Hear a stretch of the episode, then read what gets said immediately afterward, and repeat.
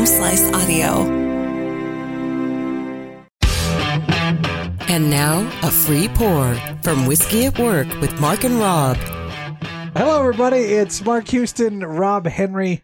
It's the Whiskey at Work podcast, and we are bringing in uh, a guy that we've gotten to know here over the past, what's it been, two years, maybe? right at two, two and a half. Somewhere Yeah. around. That's not too bad. And we still are all on speaking terms, so that's fun. That's You right. think in that amount of time he would have actually brought more booze than what he, He has. has so far. brought plenty of booze to us, all right? More than we deserve, Rob. Well, that is true. So, uh, but it's Dan Bruner of of Timmons Market here in Rapid City. Just opened up a second location too, which has to be exciting, really. Yeah, we're two weeks away from our one year anniversary. At Box Elder already? It's crazy. Oh my goodness, that went fast. Very fast. It's a nice store. I haven't been out to that one yet. I was just uh, in the bourbon department here a couple of days ago at, at Timmons, and uh, didn't find near enough Howler Head in there for me, so uh, I just turned It around was next walked to the Skrewball, Yeah, it's down on the bottom shelf there. Ouch. Ne- next to the Jim Beam and the Canadian stuff. that's that's painful to hear. Uh, anyway, Dan, where are you from here originally? No, originally born and uh, raised in western Nebraska in Sidney, Oh, okay. I mean, you're it's it's in the neighborhood. right Nebraska, South Dakota. That's right. We're all family, aren't we? Do we claim to be? Well, I don't know. You're from North Dakota. I know. I'm the, from the better of the Dakotas. You're cool adjacent, I guess.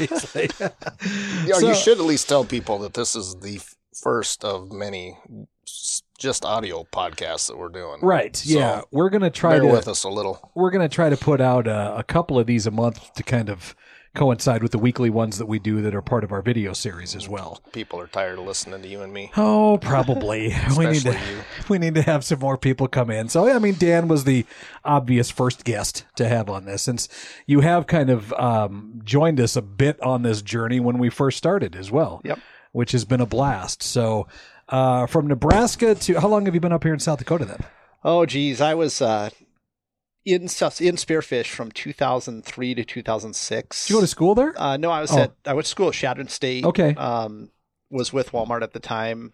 Uh, graduated, went into the assistant manager program, and was an assistant manager in Spearfish for three years. oh wow. And then started moving around. I spent some time in Wyoming. Uh, managed my first store out in Iowa um, for a couple of years, and then had an opportunity to come back to Spearfish. And uh, my wife and I had always said if we ever had a chance to get back up to the hills, we were going to jump on that opportunity. And uh, back in, gosh, 2011 ish. Oh wow. okay. Um, Got a chance to come back, and uh, so we moved back. I was with Walmart for a few more years, 16 years in total, uh, and then had an opportunity to leave there, join a locally owned company, um, and I was there four years before we uh, then sold that company, and I ended up buying Timmons Market with with Ryan, and yeah. the rest is the last three years of history. so what i mean as you know g- growing up most people don't consider themselves to be grocery store uh, you know, uh, tycoons, maybe. That's not a good word. Tycoons probably doesn't fit here. Uh, I tread easy here. My Yeah. wife's parents were. Is she a tycoon? Were, were grocery store Oh. folks too. So Well, no, no, no. I think, I think, I mean, Uh-huh. obviously, it's it's a great business to be in, but most people don't grow up thinking that's what I'm going to do. So, sure, unless it's like a, a family owned Right. brand that you know is a, a storied legacy, it's it's probably not something that is Exactly. top on the little boy's dream list. right. Yeah. So, what led you into it then? Uh, you know, I I needed a job in college. There Sure. wasn't much in Chadron at that point in time, and so Walmart had just opened, and I started there. Um, I'd actually gone to school with the um, dream of becoming a highway patrol officer, eventually Oh, getting wow. into like U.S. Marshals or FBI, something like that. Um, You could you couldn't drink near as much if you were going to do that. that's a good part of it. Um, just my, I came from a family of law enforcement. My uncle kind of got involved in some um, situations where I realized that having a family and being in law enforcement probably wasn't going to be the best, and so I decided I needed to change gears. Uh, changed my major to psychology. Spent a couple years in psychology. Realized Oh, I'm way too compassionate to be psychology and have to listen to people's problems all day and so was at Walmart at the time. Had actually quit school. My district manager cornered me and said, "Figure out a way to finish school, and I'll promote you into the management program." Oh program." wow. Um, so I went back, was 21 credit hours short of graduating, got that knocked out in the next year and a half. Went on to become a store manager, managed two different stores with Okay. Walmart, and um, just kind of got the retail bug at that point in time, and and really enjoy the the people aspect of it, but also the merchandising and just all of the different elements. It's, it's well, you must you must fun. have kind of an organizational background for that too. I mean, you must be somebody that's organized because that I can't imagine that's got to be hard. Well, I, I mean, imagine yeah. Walmart must have given you a pretty good training to Sure. be able to go in and do your own thing after that. I mean, they're obviously the biggest grocery store around. Right. Yeah, yeah, for sure. I, I wouldn't be where I'm at today without the time there. Um, I, I grew to a point where I realized that the corporate environment wasn't for me. Um, I'd always said if I could stand up in front of my team and lead them in a way where I fully believed in the mission, um, that I would continue. And it kind of got to a point where my values and my beliefs and, and how I wanted to treat people didn't necessarily align with where the culture of Walmart was going at that time. Um, and I just knew it was time for me to move on. Well, and you took over. I mean, the, the grocery store that is out in Rapid Valley that you guys took over is, was for years, I believe, known as Don's Valley Mart. Correct. Yep. So it, it kind of had a, a a a name recognition. It had it had clientele that had been going there for years. Yep. So well, how did that opportunity come about for you guys to get that? So the company that I was part of previously, we had 31 convenience stores, and we had purchased that grocery store along with two other convenience stores here in town um, back in 2014. Uh, but we really leveraged that grocery store as more of a distribution hub for our convenience stores. We ran convenience stores, we didn't run a grocery store. Um, and so we had developed a lot of deli programs and things like that out of the grocery store. We'd opened up and converted several of the convenience stores to um, kind of corner grocery stores in Mhm. some underserved communities. And so we had it was a warehouse that had customer shopping in it is kind of what we had evolved it into. Oh. Um, it was still a grocery store, still open to the public, uh, but we definitely didn't put a ton of focus on it.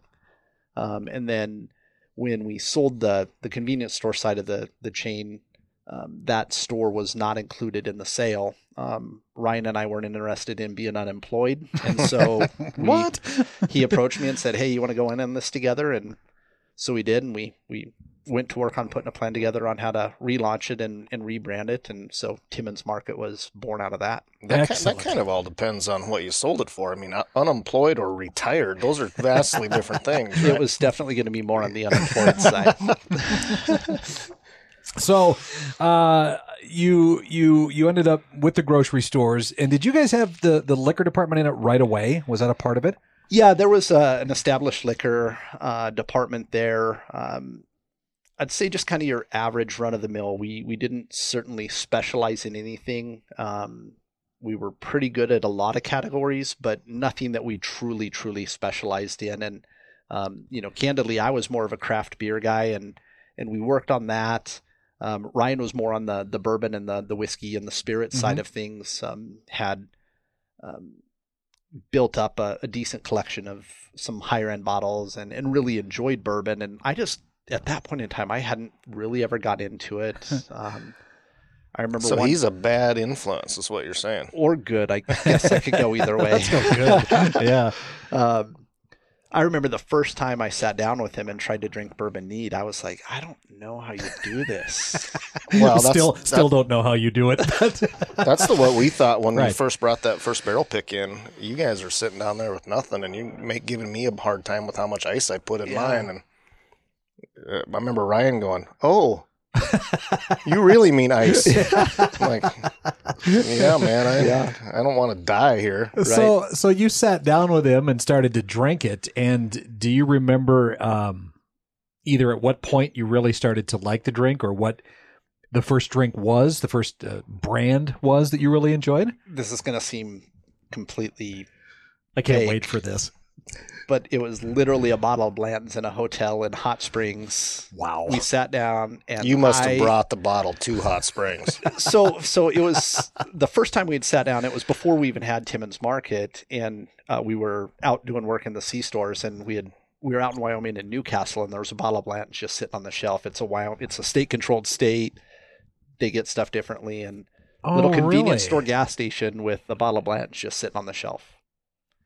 And this that would have been happen here. five, six years ago, maybe longer than that. So we pick it up and we're sitting in the hotel and we were both kind of like, eh, it's just okay.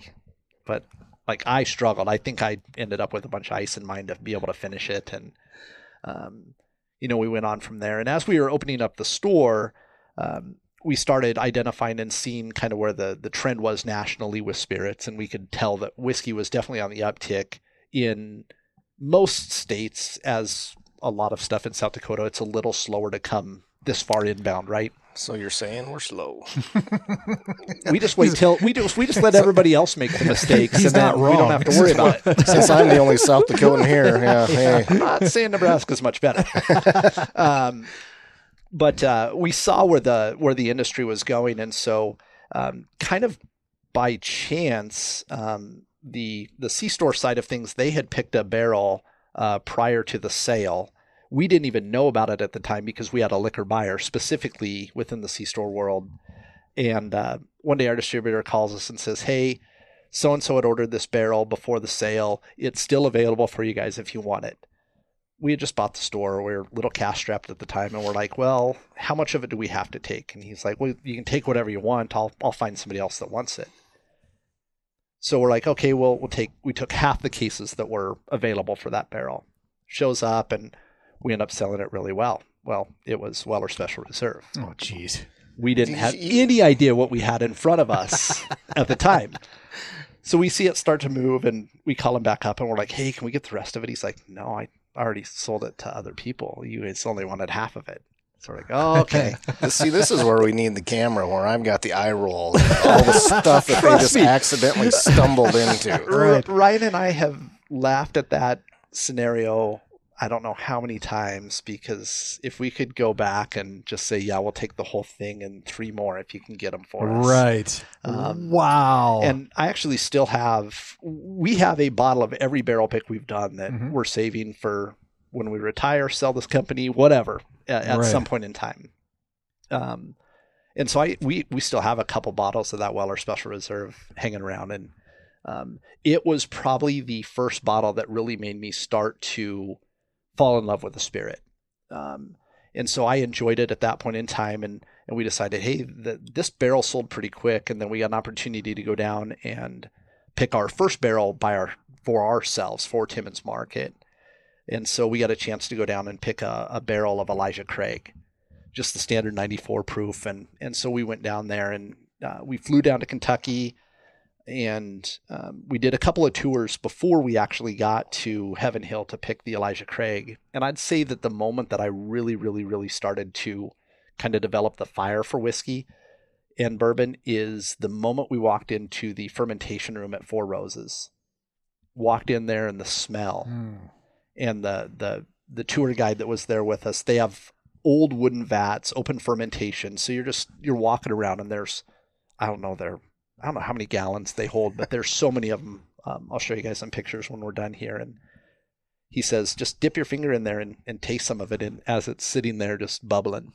That would about put Houston over the edge, I think. and uh Somebody sticking their finger into something I- I that, would- I would be a a little- thousand yeah. other So the- people have just stuck their finger in. so the next time you drink some four roses just remember that's part of the tour Dan's finger has been in it. it's that, that stuff's probably long gone, but somebody's Sure. finger's been in it. And so, and you don't know where that finger's Right. Oh my god. so we uh, we we walk through there and we do that tour and we do the tasting and I'm not kidding you. After that point, every time I tasted it, I tasted it differently. From seeing it from the very rawest form when they're unloading the grain trailer to when it goes into the the cooker, into the fermentation tank, and then when they start running the distillate, just the science and all the work that goes into it. You know, when you when you walk into a liquor store and you see everything there, it's really easy to take it for granted the Sure. processes that are behind it. Um, but being able to see that at Four Roses, and then we went and saw it at Buffalo Trace, and um, had a tour with Freddie Johnson, who's one of the most notoriable tour guides in the industry. Oh wow. Like absolutely an amazing human being. I wanted him to adopt me as his grandson by the time the tour was done. Just an incredible person, and he story he shared the story um, behind how bourbon should be experienced. He's a third generation African American uh, distillery worker at Buffalo Trace. His grandfather, I believe, rolled out like the first millionth barrel. His father was responsible Wow. for the second, third, and fourth millionth. He rolled out the fifth and sixth millionth barrel from Buffalo Trace. I mean, these guys have been around forever. Um, and he talked about how his grandfather and father taught him that when they were young men, there were always barrels of bourbon sitting in these rick houses, and how every generation there has been barrels of bourbon sitting there. And so he talked about how it's meant to be enjoyed with others and it's about building relationships and in the community of it. And, Mhm. and it really kind of made me think, oh, this is not just, you know, in college, it was let's go get drunk, right? right.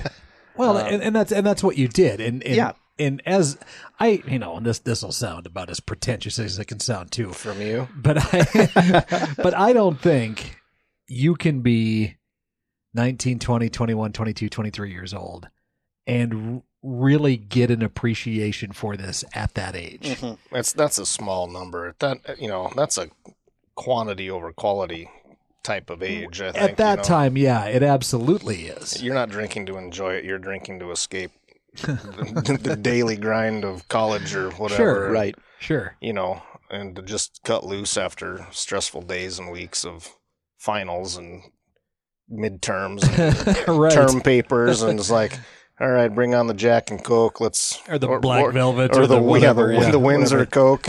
Yeah. So Woof. when you went down, Dan, to pick up that to to pick that very first barrel that you guys did, um, you you probably still didn't have an understanding of what you were doing at that point, did you? Really? No, very, very baseline. I mean, Okay. we, Hey, can you walk us through what they did at at uh, at Heaven Hill, or with with your first barrel pick? Was it similar to the stuff that we did the other day, or a few months ago? Is it you know? Uh, yes and no. The the biggest difference is instead of taking it out of 200 ml sample bottles, like we literally got to use a wooden mallet and hammer the bung out of the cask, and then thieve it straight out of the cask into a Glencairn and sample it in a rick house. Well, that that that It's that's just a little bit different. That, well, well, I mean, I, I, understand. Yeah. I, underst- I understand that the, you weren't going to be able to, you know, you weren't doing it. They didn't ship you the Yeah. samples. You were actually there. I didn't. That's that's kind of a cool experience It where was- you're, you know, you're stealing it right out of the out of the barrel in the in Yep. the rick house. That's nuts. yeah, in you- its do you- purest form, cask strength. Do you think it changes your opinion of it when you do it like that compared to having it shipped up to you? Do you, do you think it's that influences your opinion at all? it, it's hard not to. Like, Sure. it it's hard not to. As fun as all of the other picks. So we've done. We have ten picks total. Some of them are still in transition, and only two have been a an on site pick. Um, and and candidly, even our, our last on site pick, Ezra Brooks, which we're still that bottle's still in progress. We haven't received it yet. Um, but it was it was neat because we were able to tour the distillery before we did our tasting. But at the end of the day, we still went into a conference room where they Oh, had sure. bottled the samples and we tried them out of a bottle right there. So you could you had a better chance to compare them side by side as opposed to going, hey, I want to try that barrel or that barrel. Yeah. Or, And, and even at Heaven Hill, they had predetermined and in the in the rick house they had the three barrels sitting there that we were able to pick from. But the guy told us at the beginning, he said, if if there's one of these, if if you don't like any of them, we'll pull out another one. I don't I don't think that they would continue wow. that very long. Right. And and I mean they know that they're bringing good Yeah, product yeah. out. They're they, not. they didn't have they've Uber tasted back that. then, so yeah. 15 barrels in. Right, God, yeah. no, we're going to have to No, go don't to have that 16th. so did did you pick the right one like I did? I mean, Oh, God. Uh, here we yes. go. yes. man. Um, that one to date, I think, is our fastest barrel to sell out. Oh, Um, really? Yeah it it was gone before we knew it, um, and and still one of. I'll, I'll say my favorites, but it's like picking a favorite child. It depends on the day, right? Yeah. Like, Right. um, well, Elijah Craig is a good bourbon. It's a solid, solid 100%. pick all the time. Yeah. I, I love it. I've got bottles at home. It's delicious. yeah. So, do you have a? Could you nail down a single favorite, Dan?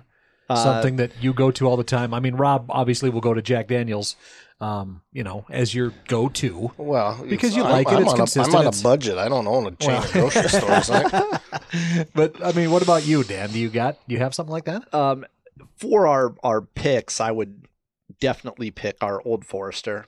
Okay. Um, our Old Forester single barrel to me, um, it was a 90 proof, but it was so much above its weight class. Like 90 proof is usually to me the the, the viscosity and the mouthfeel are, are lacking sometimes. Mhm. And this one just has a an oiliness to it that just never ceases to amaze me. Um, and it has just layers of flavor that um, definitely in most 90 proofs I don't get that many layers and and the complexity um, Oh, wow. that we get with the Old Forester and um, so it's I, I could easily say it's my favorite overall. Okay. Um, but there are also days where something else Right. becomes my favorite. Where where where was that in your in the old Forester? Where was that in your lineup from one to? I mean, where was that in the I think it was order? pick number three because I think we did Elijah Craig and then we did our first Knob Creek and then we did our Old Forester. Because the Knob Creek is what we tried. Yeah, the Knob Right. Creek The was kind of the first time we we met you and Mhm. Ryan. Um, we did uh, we did an episode of Whiskey at Work in our old building with that one. Yep. And that came in. I think that was like 120 proof or something like that. oh my goodness, that was hot. strength. Yep. Yeah.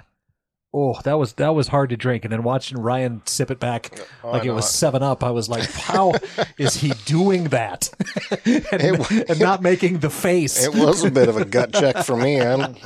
Wow, how's he getting home? I mean, there was there was no doubt the the flavor was amazing, but I I just that's that's so hot Yeah. for for me. I guess you know I'm I guess I would be a lightweight in some instances, but I don't suppose you have any more of that old Forester kicking around, do you? I I know a guy. I'm a I'm a huge I'm a old Forester. Other outside Now- of the Jack Daniels products, I'm I'm a fan of old Forester across the board. is that the is that the 1910 1910, 1920 Which- so 1920, out of those, which one is which one is considered to be the I don't know the better one if if there is out of those. I, I think one of the more popular is the 1920. Okay. Um, and 1910 would be a close second. And then a lot of people will, will do a 50 50 ratio and create a 1915. You can actually order like Good 1915 labels off of like Etsy to relabel your bottle. Oh, you're kidding. um, because it's such a popular thing within whiskey groups to do.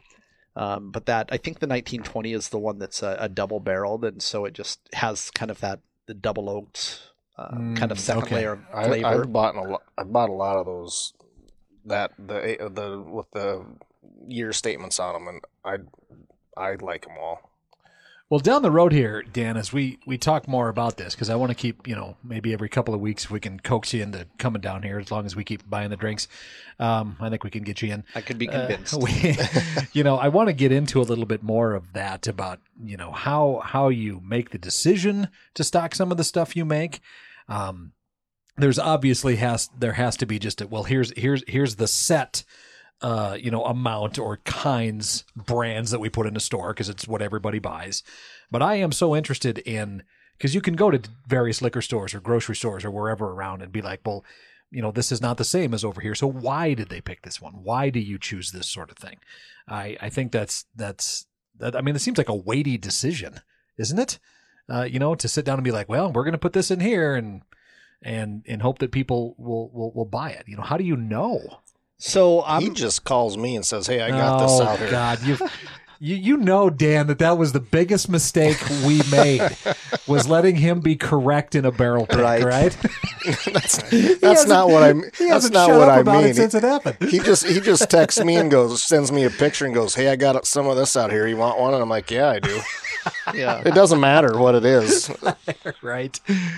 So I'm a I'm a bit of a nerd when it comes to this, and uh, maybe it goes to the the point you made earlier with kind of organization and Mhm. structure of things, and and I really do when I really started to go down this path, I I listened to probably five or six different podcasts a week Sure. on on whiskey and bourbon, and and I've learned so much through those guys because a lot of them are based in in Nashville and in Kentucky, and so they're they're at the forefront of, Right. of what's happening, and so um, there are several times where I'll bring a brand up to one of my distributors and they'll have to do a bit of research because it just hasn't hit their their desk yet um, with with it becoming available and so um, that kind of is is where I source my information to to try to bring the the newest greatest stuff into the market Okay. um, and you know we're we're working on on Mountain West Whiskey Fest right now, and Mhm. they're starting to put the list together. And um, I was going through the list from a couple of the distributors this week, and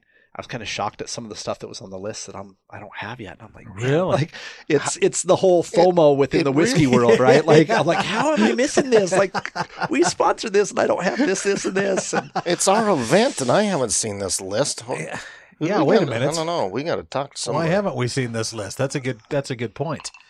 God, we're the one that's putting the whole thing on. All right, well, you got to get on it, Rob.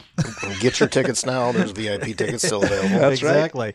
Uh, well, uh, God, thanks, Dan. This has been great. I can't wait to pick your brain more on some of this stuff as we move move down the road because uh, it's you know Rob and I have always said when we've done this that we never come this come at this from an area of expertise because we don't we're we're not experts and I and I don't know I don't know if I ever want to be an expert in it because it, it's I mean you obviously have have learned in your six years or five years of doing this exactly what it takes to get people the product that they want you know and and you still get enjoyment from it. But with that much knowledge for me i don't know if i'd appreciate it as much as as most people would anymore. Um i i, I want to be able just to you know because you can talk about tasting notes and smells and all this.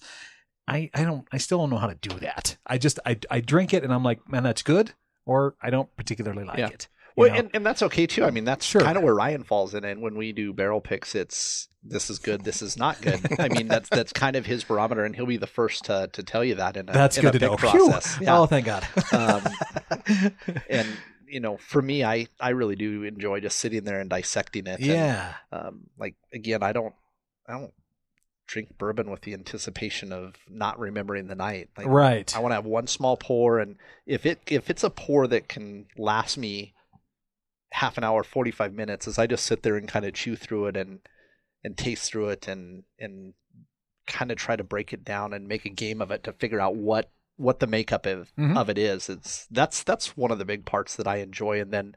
Uh, being able to, to talk to that in the stores with people or at Whiskey Fest, it's um, you know, it's a lot of fun. It's it's about that relationship in the community that's, that's that's developed. a good and- point right is is i don't think drinking this is is the, the best way to do it is with people you enjoy hanging out with Hundred percent. you know and Jesus, that's no wonder I drink alone. oh rob that's that's sad Poor we're gonna, we're gonna we're gonna get you through that buddy uh, all right before i let you go though dan we did pour you this crooked furrow this is uh, from proof artist uh, Proof Artisans and distillers up in north dakota. This is their bottled in bond uh, we'll have with, with a twist. With a with a with a big twist that that really that he caught right away. I don't think Rob and I have ever been totally shocked or surprised when we've when we've taken a drink. To to a point where we when we did this we were both looked at each other like what the hell did we just drink? And, and it took me a while to to under to understand what I was tasting but Rob I think you liked it I, I, I still like it. right and Uh, he he tipped us off a little bit before, excuse right me, while he was here. Mhm. So we I kind of had an inkling of what to expect, even though I'm still not the professional. I I Mhm. kind of thought maybe this would be where it headed, and I really enjoy it. um, I mean, I, I still like the double barrel is is my favorite right product that they've got, and I've gone through several bottles of it. So if you know anybody in North Dakota that wants to bring some down, let me know. right? Um, but this one, this one to me was interesting in that, you know, the repurposing of the barrels and the different uses and the finishing and the, I, I, I thought it was intriguing. okay so you've taken a sip of it now I have. Dan all right what do you think Anybody in North Dakota want to bring me a bottle?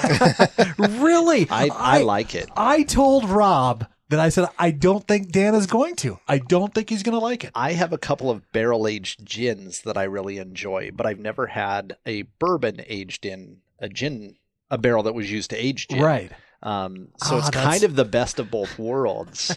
um, so a couple years ago, my wife and I were down in Nashville. I was there for a work conference, and there's a, a liquor store down there called Barrels and Brews Mhm. Work Conference. I've, I've I've been to Barrels and Brews. yes, Yeah, I have that's been. right. That was all So- because of Bruner. Well, That's I was found sitting that- in the castle that's- along the river. that's- That's where I found the howler head for the Yes. first time. Oh, anyway, Jesus. Thanks a lot for that. God, you are to blame Hey, kind for of. all of his poor decisions. You kind of are, Dan. We we all, All make right. mistakes once in a while.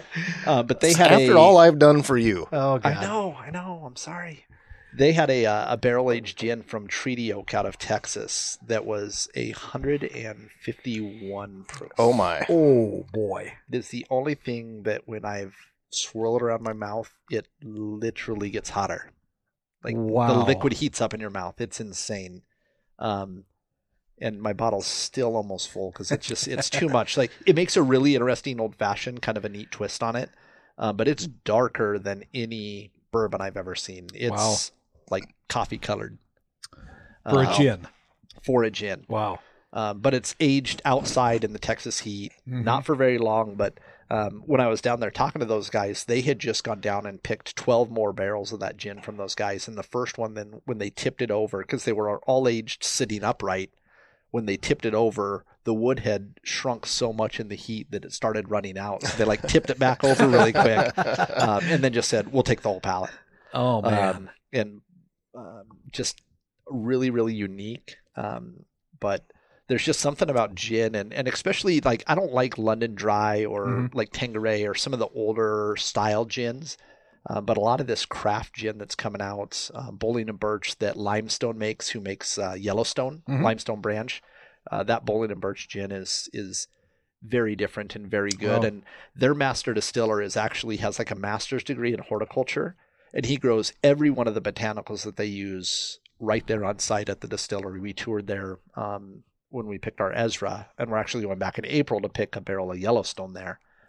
Ooh. um, And uh, it was really neat to hear how their process works and how how hands on their master distiller is at, at selecting and growing and crafting all of the botanicals that go into that Bowling and Burch gin. Excellent. Uh, so it's kind of my summer jam, if you will. Little little too hot to drink bourbon on a that's 90 degree day. that's what Rob and and I said with this this crooked furrow here is that it, this I is a do. This, this is a summertime bourbon. Oh, yeah. almost. That's the best way I yeah, can think to describe that on it. the video. Yep, yeah. yep. Mhm. Well, I'm oh, I'm I'm so surprised you liked it. Dan. I- I really do. Excellent. I, I I honestly agreed with you. I didn't think you would. nope. But to get to the bourbon, and my wife gives me hell for drinking, not hell, but she she gives me a hard time for wanting to drink a dark beer in the summer or Mhm. a because you know she's a it's a it's hot. It's IPAs. It's gin and tonics. I'm like, I just drink what you like. Right, I mean, yeah. Well, you that's know, true. I mean, I'll, I I enjoy a gin and tonic, but you want to pour me a nice bottle of, or a glass of bourbon and sit on the deck. I can do that just as easy. Oh yeah, as if I'm sitting tonic. around the fire pit in the evening, it's bourbon in my glass. If I'm sitting down after watching my son mow the yard, it's a gin and tonic.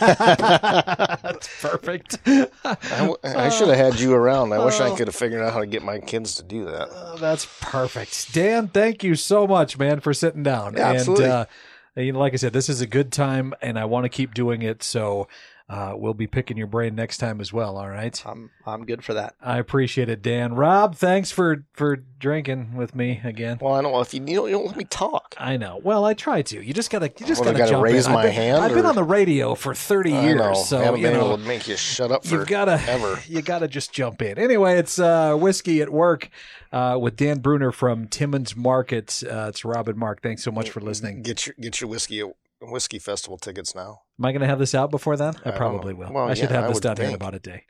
What Well, time yeah. is it? Well, whiskey festival's not till March. Well, so- it's four ten. I'm I'm done for the day. I phoned it in. That's good. Anyway, so much. you're killing me. Petey.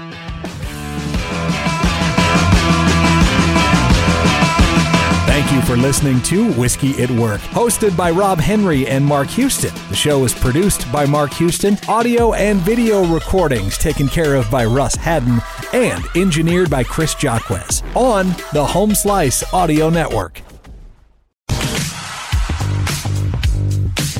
Thank you for listening to this episode of Whiskey at Work. I am the producer and host Mark Houston along with Rob Henry. Our shows are engineered by Chris Jaquist, and the video and audio editing is done by our own Russ Haddon. If you like what you hear, we would love a five star review wherever you rate your podcast and leave us a comment as well. It's Whiskey at Work on the Home Slice Audio Network.